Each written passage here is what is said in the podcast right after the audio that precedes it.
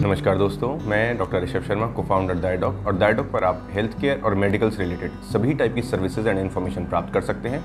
और इन services and information को प्राप्त करने के लिए आप हमारी वेबसाइट www.diadoc.com को ज़रूर विज़िट करें। अब मैं चालू करता हूँ आज का वीडियो जो है एडी का दर्द, यानी कि हील पेन के एक बहुत ही कॉमन कारण प्लांटर फेसियाइटिस के ट्रीटमेंट के बारे में और जो ये एडी का दर्द होता है हील पेन होता है ये एक बहुत कॉमन प्रॉब्लम है लोगों के अंदर। और ये ज़्यादातर उन पेशेंट्स में होता है जिनका खड़े रहने का काम ज़्यादा होता है। जैसे कि हाउस जो किचन का काम आ, करते रहते हैं या फिर जो एथलीट्स होते हैं या टीचर्स होते हैं गार्ड्स होते हैं इनके अंदर जो हील पेन है ये एक बहुत कॉमन प्रॉब्लम है। और जैसा कि मैंने आपको बताया हील पेन का एडी के दर्द का एक बहुत कॉमन कारण है प्लांटर फेसाइटिस तो जो ये प्लांटर फेसिया होती है, ये एक थिक फाइब्रस बैंड होता है, जो कि हमारी जो एडी होती है, उससे और जो टोज होते हैं, उसको कनेक्ट करती है। और इस प्लांटर फेशिया की जो सूजन होती है, उसकी वजह से प्लांटर फेसियाटिस डेवलप हो जाता है और ये जो प्लांटर फेसियाटिस है, ये पेशेंट में फिर एडी का दर्द बहुत कॉमनली करता है। तो अगर आपके हील पेन है तो सबसे पहले आपको ये ध्यान रखना है कि जो कारण है हील पेन होने के, उनसे आप बचाव करें। जैसे कि हील पेन का एक बहुत कॉमन कारण है मोटापा ओबेसिटी तब वो कोशिश करना है कि आपका जो वज़न है, वो नॉर्मल बी एम रेंज में रहे। वज़न आपका कंट्रोल में रहे। नेक्स्ट आपको ध्यान रखना है कि अगर आपका खड़े रहने का काम ज़्यादा है या चलने का काम ज़्यादा है तो आप कोशिश करें कि आप बीच बीच में रेस्ट लेते रहें। और अगर हो सके तो उस काम को कुछ टाइम के लिए अवॉइड करें। तो ये आप ध्यान रखें। इसके अलावा अगर आप एक्सरसाइज के अंदर वॉकिंग या रनिंग बहुत ज़्यादा करते हैं तो उसको चेंज करके आप लो इम्पैक्ट जो एक्सरसाइज होती है, जैसे कि साइकिलिंग हो गई स्विमिंग हो गई तो आप इन एक्सरसाइज को करने की कोशिश करें। इसके अलावा अपने जूतों के अंदर सॉफ्ट कुशंस सॉफ्ट इनसोल्स या फिर आप अच्छे जूते इन्हें यूज़ करें। और आप अपनी एक्टिविटी के हिसाब से अपने जूते चूज़ करें। जैसे अगर आपका, अगर वॉकिंग का काम ज़्यादा है तो आप वॉकिंग के जो स्पोर्ट्स शूज़ होते हैं, वो आप यूज़ करें। अगर आपका रनिंग का काम ज़्यादा है तो आप रनिंग के लिए, जो रनिंग के स्पोर्ट्स शूज़ आते हैं, उन्हें यूज़ करें। अब ये लगता तो ऐसा है कि वॉकिंग और रनिंग के जो स्पोर्ट्स शूज़ उनमें क्या डिफरेंस होगा? पर इन दोनों शूज़ में बहुत अच्छा खासा डिफरेंस होता है वॉकिंग के शूज़ में और रनिंग के शूज़ में। जो वॉकिंग के शूज़ होते हैं, ज़्यादातर ये बहुत फ्लेक्सिबल शूज़ होते हैं और उनका जो जो अपने हील का जो कुशन होता है, वो थोड़ा पतला होता है।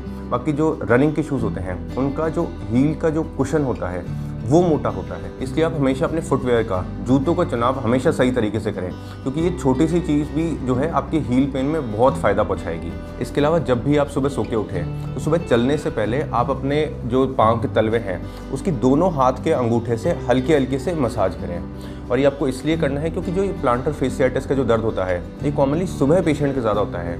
और ये होता इसलिए है कि रात में जो हमारी जो प्लांटर फेशिया होती है ये स्टिफ हो जाती है, अकड़ जाती है। और इसका अगर आप सुबह उठ के चार से पाँच मिनट के लिए रोज़ मसाज कर लेंगे तो इसकी जो स्टिफनेस है प्लांटर फेशिया की, वो कम हो जाती है।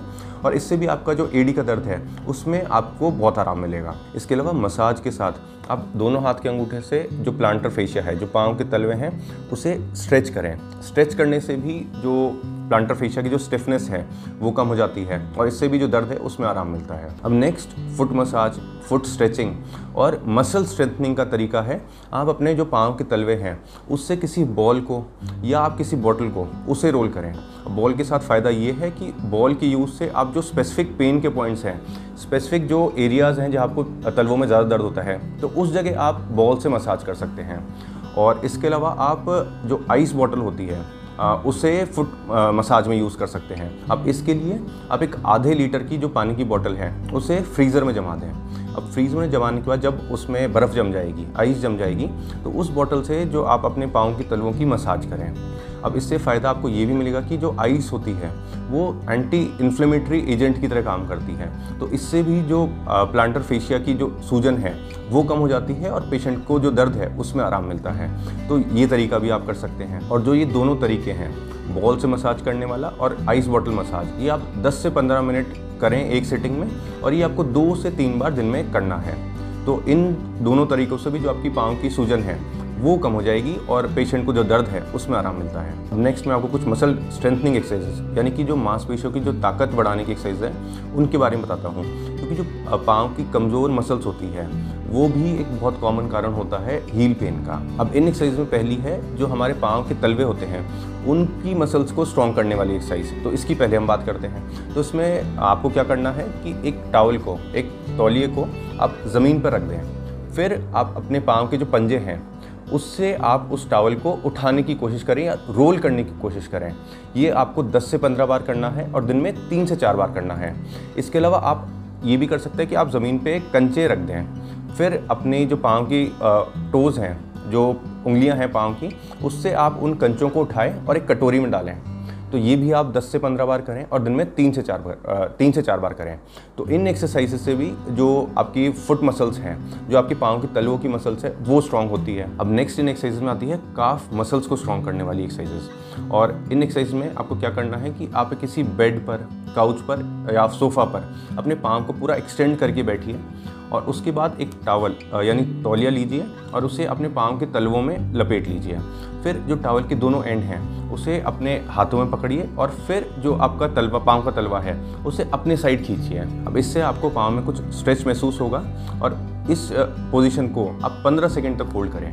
और ये जो एक्सरसाइज है, आपको दिन में पाँच बार करनी है। इसके बाद जो नेक्स्ट काफ मसल स्ट्रेंथनिंग की एक्सरसाइज है, उसमें आप एक सीढ़ी की एज पर अपने पाँव के पंजों से खड़े हो जाएँ।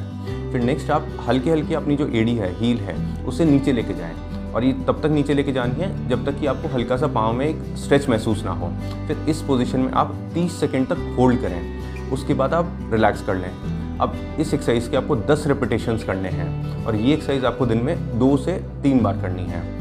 अब इन सब मसल जो है स्ट्रेंथनिंग एक्सरसाइज है, इससे भी आपकी जो मसल्स हैं, वो स्ट्रॉन्ग होंगी और इससे भी जो एडी का दर्द है, उसमें आपको बहुत फ़ायदा मिलेगा। पर इन सब में जो ध्यान रखने वाली बात है, वो ये है कि जो इन, ये सब एक्सरसाइज हैं, इनका जो इफ़ेक्ट है, वो बहुत धीरे धीरे आता है पेशेंट के अंदर। क्योंकि जो हमारी एडी होती है हील होती है, इसमें खड़े रहने से, चलने से, दौड़ने से, इसमें जो इम्पैक्ट है, वो बार बार होता रहता है हील में।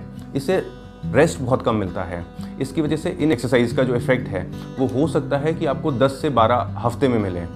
तो ये आप ज़रूर ध्यान रखें। पर अगर आपको लगता है कि जो आपकी परेशानी है हील पेन है, वो बढ़ रहा है, या कंडीशन और कॉम्प्लिकेट हो गई है, या आपको पूरा आराम नहीं मिल रहा, आपकी जो डेली एक्टिविटीज़ है, बहुत ज़्यादा इम्पैक्ट हो रही है तो आप अर्जेंटली किसी अच्छे ऑर्थोपेडिशन से, या किसी फिजियोथेरेपिस्ट से इनसे आप कंसल्ट करें। तो फिजियोथेरेपिस्ट या ऑर्थोपेडिशियन डॉक्टर ये आपको एंटी इन्फ्लेमेटरी यानी कि सूजन कम करने वाली दवा या पेन किलर ये प्रिस्क्राइब कर सकते हैं। और इन दवाइयों में आती हैं नेप्रोक्सिन या डाइक्लोफेनैक या आइबुप्रोफेन नाम की मेडिसिन जो एनसेड्स होती है। और ये ओरली आपको प्रिस्क्राइब करी जाती है। और इसके अलावा अगर आपको इन ओरल मेडिसिन से भी अगर पेशेंट में फ़ायदा नहीं पहुँचता तो डॉक्टर जो स्टेरॉयड के इंजेक्शन है वो पेशेंट में लगा सकते हैं। इसके अलावा अल्ट्रासोनोग्राफी जो थेरेपी होती है, जिसमें कि जो साउंड वेव्स होती है, उनका यूज़ करके जो पाँव की एडियों की सूजन है, उसे कम करा जाता है। तो ये थेरेपी भी डॉक्टर आपको दे सकते हैं। इसके अलावा डॉक्टर्स नाइट स्प्लिंट्स या कास्ट का भी यूज़ करते हैं हील पेन के ट्रीटमेंट के अंदर। तो ये थी कुछ जानकारी हील पेन के ट्रीटमेंट के बारे में, यानी कि एडियों के दर्द के इलाज के बारे में। बाकी हेल्थ और मेडिकल से related authentic reliable and useful information के लिए आप हमारा चैनल ऑफ़ हेल्थ ज़रूर सब्सक्राइब करिए। बाकी अपना ध्यान रखिए, खुश रहिए। Thank you take care